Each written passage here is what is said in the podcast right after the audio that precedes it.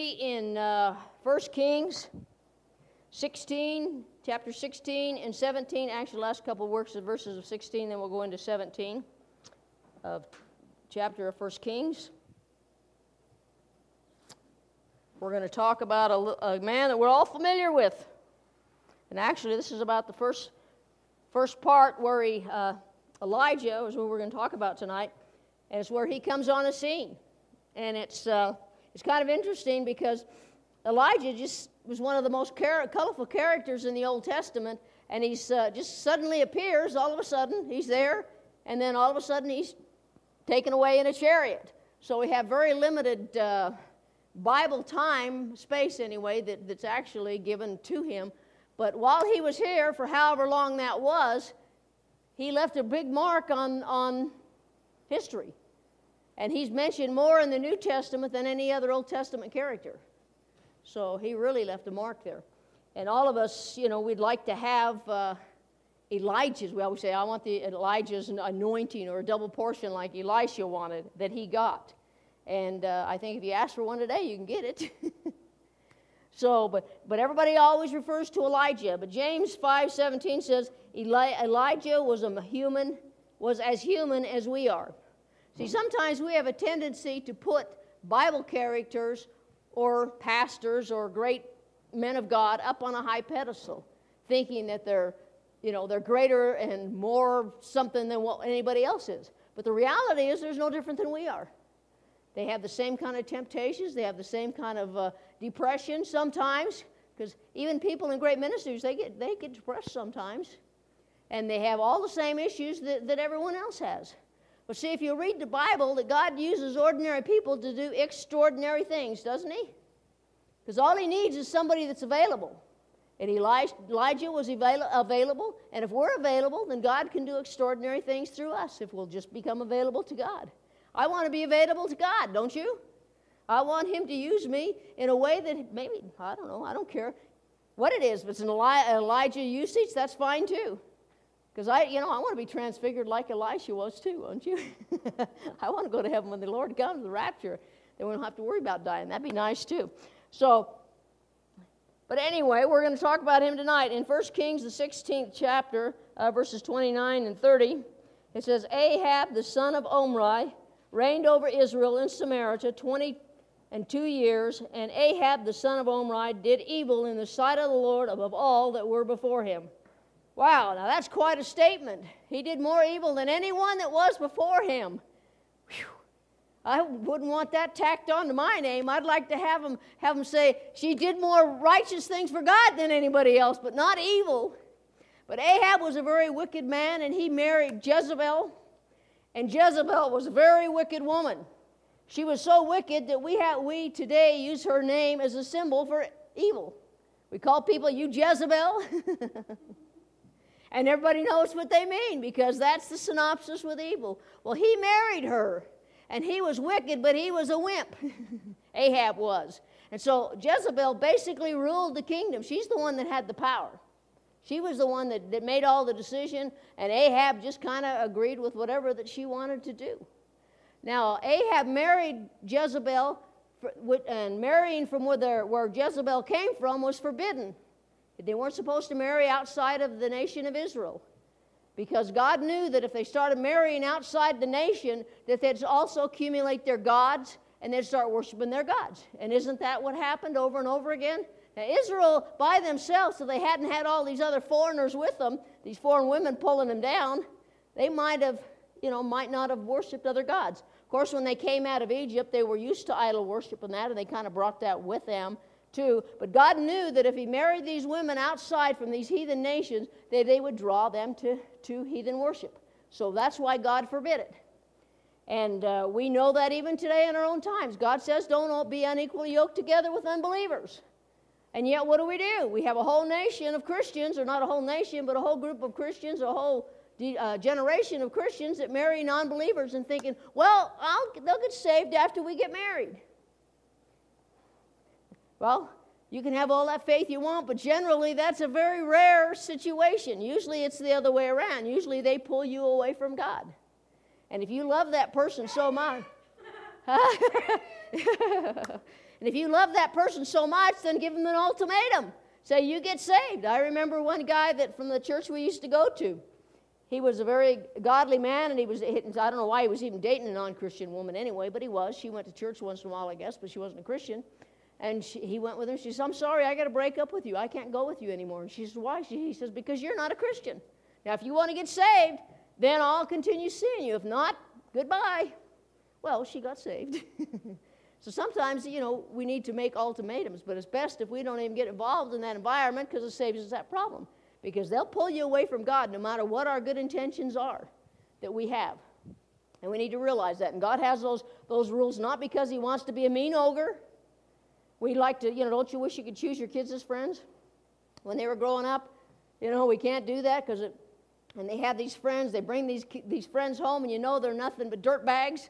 And you say, We don't want you seeing them anymore because we know that they pull them down. They pull them into their world and into their environment. And you take a bunch of good kids and let them hang around with a bunch of bad kids, and pretty soon you're going down to the, to the courthouse with your kids.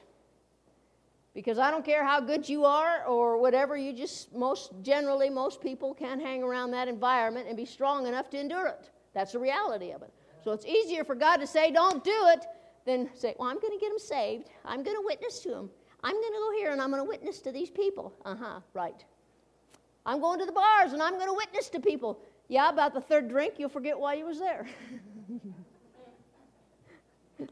So, anyway, and that's kind of the situation that was, in, was going on at this time. Now, Jezebel, what her desire was to make Baal worship the whole worship of the nation. That was her. That's what she worshiped. She was a Baal worshiper, and that's what she wanted to do in the nation of Israel. So, so her desire was to, to get rid of everybody that interfered with her, with her God and their worship.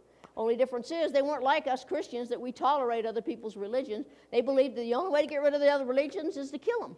And so that's what she did. She killed all the people that uh, she could because they were the biggest threat to her religion becoming the national religion of Israel was the prophets of God. And so she killed them. And she destroyed them and every chance she get. Now she didn't like Elijah anyway. But see, Elijah's name meant God is Yahweh. So this just infuriated this woman because his name was God is Yahweh. So every time you mentioned Elijah's name, you were saying God is Yahweh or God is God. Basically, God is the only God. And here she is trying to promote her own religion and she can't because God is Yahweh is interfering with it. So I can just see her every time somebody says, Oh, God is Yahweh is out in the wilderness preaching, or God is Yahweh is over here. Man, it probably just drove her crazy. Probably ripped her hair out, and man, she just wanted to see him dead so bad because she hated this guy. and so Elijah was a man of courage during that period of time. Now, this period of time that um, he lived in of Israel, that was a prosperous time, politically and financially. It was very blessed at that time, even though they had gotten away from God to a certain degree, it was still a prosperous, prosperous time for them. And Elijah was a man of courage. And uh, in 1 Kings verse seven, chapter 17, verse, verse 1, it says, Now Elijah, who was from Tishbeth in Gilead, told King Ahab, As surely as the Lord, the God of Israel lives, the God I serve, there will be no dew, no rain during the next few years until I give word. Now, any time that ordinary people go before a dignitary of any kind. I mean, I can't even imagine. I don't think Obama's going to want to invite me to the White House. I doubt that very much. But if he did or whatever, it would be an honor to go. And you couldn't help wonder, you know, what am I going to do if he invite, you know, go to these big fancy places to eat? And you wonder if you're going to use the right fork or the right spoon at the right time. And you, you know, you're concerned about these kind of things. So in our in our thinking, we can understand the apprehensions of what it'd be to go up to a king, let alone give him a message that wasn't good news. Man, anybody wants to hear good news. Man, you can go to anybody, they'll hear good news. They don't care. They'll get take it from anybody. Anybody wants to wants to tell Obama how wonderful he is, he'll sit there and listen to it. He'll read all that mail, but he won't read any with the bad news. so, but Elijah, he had to have courage because the message that he was giving was not good news. And a lot of times when the messenger brought bad news, they'd kill the messenger. Have you ever heard that saying, kill the messenger? Well, they had the authority to do it. So, man, I wouldn't want to be a messenger back then if you got bad news because sometimes it costs you your life to have it. But he didn't care. he took courage and he was not intimidated by King Ahab. And we need to quit being intimidated by people that we think are in a higher level than we are. See, because we're all equal. We all stand equal at the cross. There's no different caste of people. Some people have, may have more money than we have, but that's it. Nobody's any better than we are. Jesus died for them just the same as he died for us. There's, you know, God has no sect of people, no, no level of people according to this world. So people do, though. People think that they're better than other people are. But, eh, but he went to Ahab and he didn't care. And he told the king, and he says, It's not going to rain, and there isn't even going to be any dew on the ground. Now, back in, the, in Israel, and they even do this today, is when, because they don't have a lot of rain and a lot of water over there, what they do is they put rocks all in their fields. You know, in America, we plow and we take out the rocks. but there, they put them in the rocks purposely, and you'd see them all scattered over there. And you wonder, what in the world? The first time we seen that, I said, what in the world are they doing over here? Planting rocks? because it looks so odd to see all these rocks out there in the fields. And you think, man, why don't they get those out there so something can grow? But what they do is because there isn't very much water, they put these rocks all over the place, and then it get hot during the day, and get really hot, and then at night they'd cool off, and then they'd sweat and provide moisture to the ground. So actually, it was pretty smart to be able to do that, and that's where they get a lot of a lot of water to water their crops and water, water their own personal gardens and things because there isn't a lot of water, and. Um, and that's what they still do today over there. So he told them, not only is it not going to rain until I say so, Was like that power. It's not going to rain till I say so. Better make sure it's God that's telling you that. and he said there isn't even going to be any dew. Now, that in itself would have been a miracle because when it gets hot and it cools down, there's usually dew in the mornings, especially over there. So this was quite the thing. He says, You're not going to have rain and you're not going to have dew. So he was basically telling them, hey, take that to your rain god and your god of the crops and everything. Let's see how well your God does without rain. And when your crops die, let's see how weak your God Baal is. That's what he was doing. He was just in your face to Baal. You think this God is so powerful and so strong? Let's see. So he gave him the bad news, and I wouldn't have wanted to be in his shoes.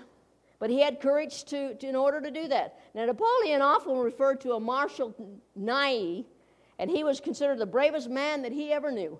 Now, it's something for Napoleon. But this, this captain or this Marshal Ney, every time went into, went into battle, his knees would shake so hard, be so scared that he'd shake, and he couldn't hardly get up on his horse. And then when he'd get up on his horse, he'd yell at, yell at his knees and say, You'd be shaking even more if you knew where I was taking you. you know, but sometimes we just have to do things afraid. It doesn't matter. We got to learn to do that. So Elijah teaches us courage to speak the word of God regardless of the circumstances, because when we do, God will take care of us. And if not, the, the flip side is we get to go to heaven, right? Let's see. We speak God's word. God's, God's glad. If they don't like it, we get to go to heaven earlier, or God protects us, one or the other. So we can't lose. So Elijah, Elijah also teaches us to be obedient. Now, obedience is to do what God says when He says it without arguing or second guessing. Even when it doesn't make sense or it isn't pleasant, we need to, like Nike says, just do it. We need that's what Elijah was. He didn't question anything that God told him to do. And I guess that's why he got he was so popular with God and such a, because he was so such a powerful prophet of God. It's because he's obedient. He did every single thing that God told him to do, even if it didn't make any sense. And we see in these other verses, some of these other verses, we're going to see how much sense it didn't make. In uh, verses, verse 2 of 17, it says, Then the Lord said to Elijah, Go to the east and hide by the Kidron brook, near where it enters the Jordan River. Drink from the brook and eat what the ravens bring you to bring you. I have commanded them to bring you food. So Elijah did as the Lord told him and camped beside the Kidron brook at east of the Jordan. The ravens brought him bread and meat each morning and evening, and he drank from the brook. But after a while, the brook dried up, for there was no rainfall anywhere in the land. Now, if God told you to do that, would you just go? I don't know what he thought in his mind, but I'm, I'd be saying, Lord, ravens, come on, really? Ravens? Where are they going to get the food? Where are they going to get the bread? Where are they going to get the water? Come on. And why ravens? Those are dirty birds. why not a nice dove or, or something that looks a little nicer?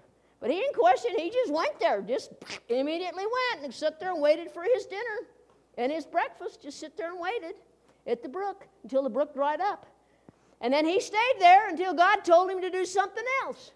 See, we as Christians, we get in a lot of trouble because we go, God tells us to do something, and we haven't heard him again for a while, and we keep thinking, well, man, what am I doing? So we go and do something else that God didn't tell us to do, and we get in trouble. See, we need to learn that God, God tells us to do something. you keep doing that until He tells you to do something else. That seems simple enough. Even though if it doesn't make sense, like this didn't make any sense, didn't make any sense to me at all. But Elijah went without complaining or questioning anything at all. And in verse 8, it says, Then the Lord said to Elijah, Go and live in the village of Zarephath, near the city of Sidon. I have instructed a woman there, to fe- a widow there, to feed you. So he went to Zarephath. As he arrives at the gate of the village, he saw a widow gathering sticks, and he asked her, Would you please bring me a little water in a cup? And as she was going to get it, he called to her, Bring me a bite of bread too. But she said, I swear by the Lord your God that I don't have a single piece of bread in my house, and I have only a handful of flour left in the jar and a little cooking oil in the bottom of the jug. I was just gathering a few sticks to cook this last meal, and then my son and I will die. But Elijah said to her, Don't be afraid. Go ahead and do just what you've said, but make a little bread for me first. Then use what's left to prepare a meal for yourself and your son. For this is what the Lord, the God of Israel, says There will always be flour and oil left in your containers until the time when the Lord sends rain and crops grow again. So she did as Elijah said, and she and Elijah and her son continued to eat for many days. There was always enough flour and olive oil left in the containers, just as the Lord had promised through Elijah. Man, you know, I mean, I can obey God, but I go and begging money or uh, food from a poor widow woman, doesn't have any food, I mean, that wouldn't that take a lot of guts? I mean, man, who do you think you are? You know, I could, I'd have a hard time with that one. But Elijah didn't question; he didn't care. That's what God said. He says, "Go make me some food." By her, yeah, go her. Told her to go make me some food. And she'd sit there, man, what are you talking about? You know, like we would, man, this is all I got. And you want me to give you some first? If I give you some first, I won't have any. See, but what's God's plan? What's God's plan? You give God his first, and he always makes the rest last. We're not faithful in giving thanks to him. He can't make what, what's last, what last or bless what we haven't given to him. So the woman, you know, of course, she knew that, recognized that Elijah was a prophet because prophets de- dress differently. You know, it'd be easier. You know, of course, we have some people that dress differently in our in our society. Your fathers or Catholic priests, they dress differently, so you can instantly identify them by, the, by their collars and that. But it'd be nice if all of us Christians could dress up and everybody know he's Christians. Yeah. Of course, then the bad thing about it would be because everybody would know we're Christians. and sometimes being a Christian gets in the way, doesn't it? If I didn't have that bumper sticker on my car, I'd sure like to say something. Or if I didn't have that necklace around my neck, I'd sure like to say something. I'd sure like to tell them a thing or two for cutting me off. Hide your bumper sticker. Go out there, peel it off, and I'll catch him on the downside, you know. Go around the parking lot, and then I'll tell him. But he was obedient, and the woman believed him. And he didn't question anything that God told him to do. See, our motto as Christians should be ours is not to reason why, ours is just to comply. See, when we start asking questions, we get in trouble. Because when we start asking questions, then we start thinking about the possibilities, and then doubt enters our mind. We start thinking about all the things that could happen or all that could go wrong. We never think about what could go right, do we? It's always what could go wrong if I do this. Now, if I'm Elijah, I'm going there looking for this widow, and say, well, what if she doesn't give me anything to eat? After I ask her, then what am I going to do? He didn't expect that. He always expected that what would happen is what God said would happen. She's going to feed you. So he didn't have a problem. He knew that was God's will, and here I go. I'm doing it. Obedience at its height. And so we need to learn, we learn uh, uh, obedience from him. Even though things don't make, it, make any sense from a physical standpoint, we need to make sure that we, uh, we let God tell us what to do and then do it, regardless, without questioning, without whether it makes any sense. Just do it. Hebrews 11 1 says, Now faith is the substance of things hoped for, the evidence of things not seen. Now, this widow demonstrated that type of faith. I'm surprised she isn't in the, the hall of faith in, in this chapter because she demonstrated a lot of faith. It takes a lot of faith to give everything you have to somebody that's a man of God. because they said so. Said, "Make me some first, and your oil will never not run never run out, and the flour will never run out." Can you see her down there making making this uh, bread or making this stuff, and you take some out and put it in there, and it's still there. Do you see that? In the oil, you get it out, and there's still some there. Man, that'd be cool, wouldn't it? But see, God can do that. I've had God do that in our lives and when I was, and when I was younger. I've had Him create things, you know, the things stretch. You know, you're about to run out of gas somewhere and there's no gas station anywhere. Of course, this is before all these credit card stuff that they have now. You can get gas 24 hours a day and, and those kind of things. And you wonder, man, am I going to make it to the gas station? And, and I remember one time I run out of gas and I no sooner sputtered, sputtered, sputtered to the side of the road and a guy pulled over the side and told me 25 miles to the gas station. I mean, I just barely run out of gas. you know, so God does do things. So I got 24, I got a lot of miles to the gallon, that, that tank of gas, you know. But they pulled me a long ways, but I no sooner sputtered and there was somebody there. And that's what God's plan is. He will make the things go and, and make our, our money. Sometimes you sit there and you look at your finances, you wonder, how in the world is God going to stretch this little bit of money in this economy? But when we're faithful to God, God is faithful to us, and He makes it stretch. I don't know how he does it. I just know that he does. All of a sudden, if you're if you're down on the your last dollar, all of a sudden your aunt or somebody will send you some money that you weren't expecting, or somebody or, or give you back some money that they borrowed that you forgot about.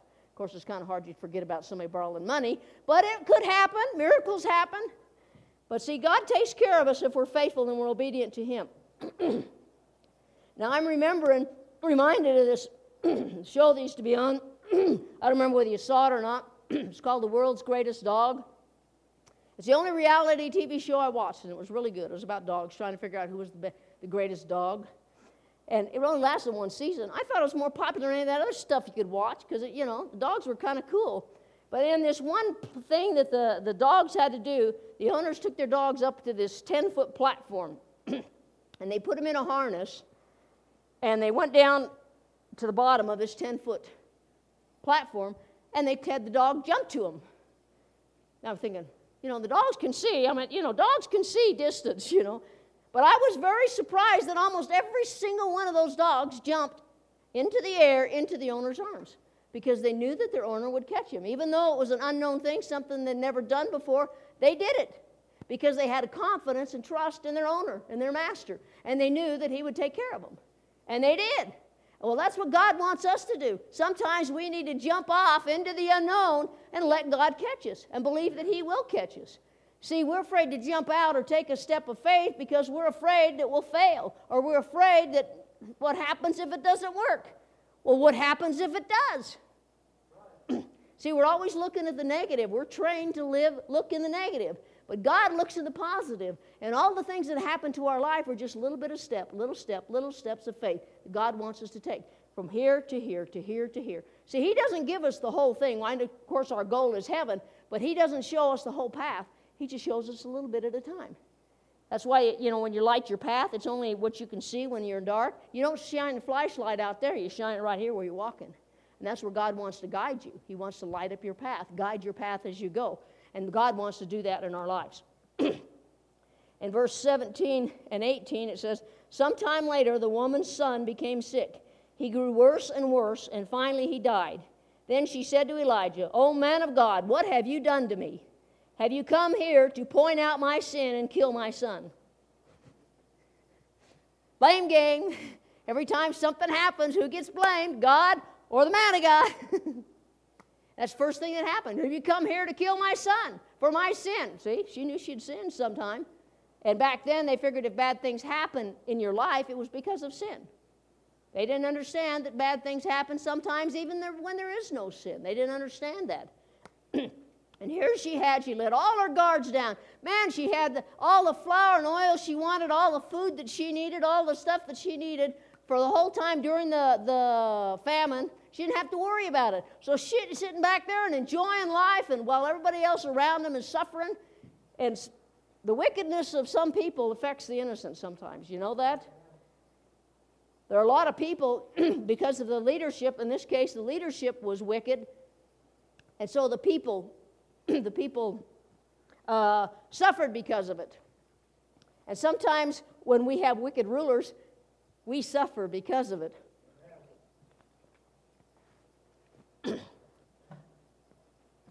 So, but she says, the man of God, did you come to kill my son? Now that'd be a crazy thing. Why would a guy want to kill her, kill her son? But you got to, you have to have some kind of an explanation. We always have to know why, and we got to have somebody to blame when bad things happen. And God is handy, or the man of God in this case was happy, was handy. in verse 19, it says, But Elijah replied, Give me your son. And he took the child's body from her arms, carried him up the stairs to the room where he was staying, and laid the body on his bed. Then Elijah cried out to the Lord, O Lord my God, why have you brought tragedy to this widow who, she, who has opened her home to me, causing her son to die? And he stretched himself out over the child three times and cried out to the Lord, O Lord my God, please let this child's life return to him. The Lord heard Elijah's prayer, and the life of the child returned and revived. Then Elijah brought him down to the upper room and gave him to his mother. Look, he said, your son is alive. Then the woman told Elijah, Now I know for sure that you are a man of God and that the Lord truly speaks through you. Now I think that the, the flour not running out and the oil not running out would have, would have, would have done it for me. but sometimes when we're in the. Um, we're not expecting him. We go through a trial and we finally make it through this one situation in our life and we kind of relax, we let our guard down, and wham, we get hit with something even worse. And then we look around for some, someone to blame. Who do we blame when things go bad? We blame, usually blame somebody, or we, hopefully we don't, but uh, if you're going to blame anybody, it's better talk it over with God and say, God, what's, what's going on? What's going on here? I don't understand this. don't have to understand to know the things in this life. And I'm glad we don't have to understand, have to understand everything because we never will. If we have to understand something, we're in deep trouble because we'll never understand what's going on in this world. I don't understand how people can, can see our history and say this isn't, isn't a Christian nation. I don't understand how that this nation can say it's okay to kill babies. I have no idea why they do this. I can't. It just blows my mind how they do this stuff. so, but uh, the widow had to give her son to Elijah. Now, that, you know, if you've ever lost a child or be around a mother that's lost a child, last thing they want to do is let go of that child. They just hang on to them like, you know, grim death because that's their, that's their child. And for this child to die, it wasn't just like, you know, it's bad enough to lose a son, but this was a widow woman. Now, if she lost her son, that was her only means of support, her son, because the, you know, the sons were required to take care of their mothers. And if this son died, she had no one to take care of her, no one to go out and work and make a living that, that was necessary. So this was a devastating blow to her. But she had to give Elijah her son. And when we have a big situation in our life, we have to give it to God. He shouldn't have to pry him out of our hands. We should be willingly willing to give him to give him to God. Now Elijah, he took the child up to his room. Now why, why did he take him up to the room? I don't think the, the little woman, widow woman had enough faith to believe that, that this child would live again. He had to lock the unbelief downstairs or in another area of the house so he could pray. Because he, he said, God, why did you take this child? Well, I think it was so his name could be glorified. Every time bad things happen, it's because God wants us to be glorified through the situation. The question is do we glorify God or do we bring a curse upon God? Or people looking at God and say, Oh, are you a Christian? You acted like that? Mm, I don't want to hear that. I want to bring glory to, to God. And I think that that's what the situation is. And every time God did a wondrous act, it was so his name would be glorified, so that they know that he truly was God. And that's what he was trying to, he was showing. But she had to give him her son. And then Elijah, as great as Elijah was, he prayed, he had to pray more than once. Of course, I don't know. I'd be kind of a thing trying to pray for somebody to raise the dead. That'd be kind of a challenge, I think. And he laid on the child, hand to hand, face to face. Three times he prayed. And I thought, wow, I don't understand anything. I just know what the Bible says. And the Bible says after the third time, the child was revived. And that was an exciting day. Man, it goes down there. Whew, whew, whew. Thank you, Jesus. Have you ever done that? Thank you, Jesus, when He works something out for you. Thank you, Jesus. Took her down and he gave her to the, gave her to the mother. And the mother says, Now I know you're a man of God. Well, I think that it shouldn't have taken something like raising the dead to know they're a man of God. Should have had a little more faith in that. But she didn't. But God, uh, but, sorry, excuse me. So we have to give our problems to God. in order for him to meet the needs, because as long as we're hanging on to him, he can't take care of the problem. As long as we're hanging on to him, he can't do anything with him. We have to give them to him. And then God can take care of the situation. And I know we say we do that. We come to the altars or we pray in our pray at home and we say, Here, I give you this, God. But we have our problems kind of like on a yo-yo string. And we kind of like this, and then as soon as we come back, we go, and there it comes back up to us. So we need to take our problems and leave them there. And every time that the devil tries to bring that situation in our mind, then we need to just clean it out and say, No, I've given that to God. God's going to work it out. He's going to trust. I trust Him to work it out. Maybe not the way we want Him to. See, that's the problem. We have a lot of situations. We already have a way that we, th- we want God to work out the situation. And we need to be open to the fact to let God know what's best and let Him work it out the way that He wants. And see, this is the same God in the Old Testament that is in the New Testament. The only difference is we have a greater access to God. Back then, only the, uh, uh, the prophets and kings and different people like that had access to God like we do. Man, we have an open door policy with God. Man, that's great. We forget how blessed we are to have that. But see, in the God's no difference. If He can take care of this little little widow woman in this story, He can take care of us today. He isn't required. He isn't bound by the economy of our nation. He isn't required to have to punch a clock. We, if God can take care of her, He can take care of us. In Matthew 6, 28 to 34, it says, And why worry about your clothing? Look at the lilies of the field and how they grow. They don't work or make their clothing, yet Solomon in all his glory was not dressed as beautifully as they are. And, in, and if God cares so wonderfully for wildflowers a, that are here today and thrown into the fire tomorrow, he will certainly care for you. Why do you have so little faith? So don't worry about these things, saying, What will we eat? What will we drink? What will we wear? These things dominate the thoughts of unbelievers, but your heavenly Father already knows all your needs. Seek the kingdom of God above all else and live righteously, and He will give you everything you need. You don't need to worry about tomorrow. Tomorrow will bring its own worries. Today's trouble is enough for today. We may live in the midst of spiritual and moral famine in this nation because we are. There's a moral famine here because the, not because that it isn't available, it's because they refused it. But it doesn't matter because God will take care of his people. He'll take care of us. We have promises that he will take care of us as long as we do what he's asked us to do. God will take care of us, but we can't expect him to do things if we haven't done the if before the thing. Always got to take care of the if first. And if we seek God and seek Him first, He'll meet all our needs. He'll meet all the problems, all the situations in our life, and we have to trust Him, no matter what it is, if we can trust Him. God protects, He provides, and He's powerful enough to do it. And even in the midst of death, God can breathe life. So even though our situation seems like it's, there's no hope, God can breathe life into our problems and into our lives and into any situation that we have if we just give it to Him. Say, God, I trust you. I know that you're going to work this out. I don't know how, I just know you're going to. And give it to God because He can raise the dead. He's done it enough times. If we need the dead raised, I guess God will do it. But if I pray for the dead to be raised, you can bet it's going to be God. Amen? Let's pray. Our brother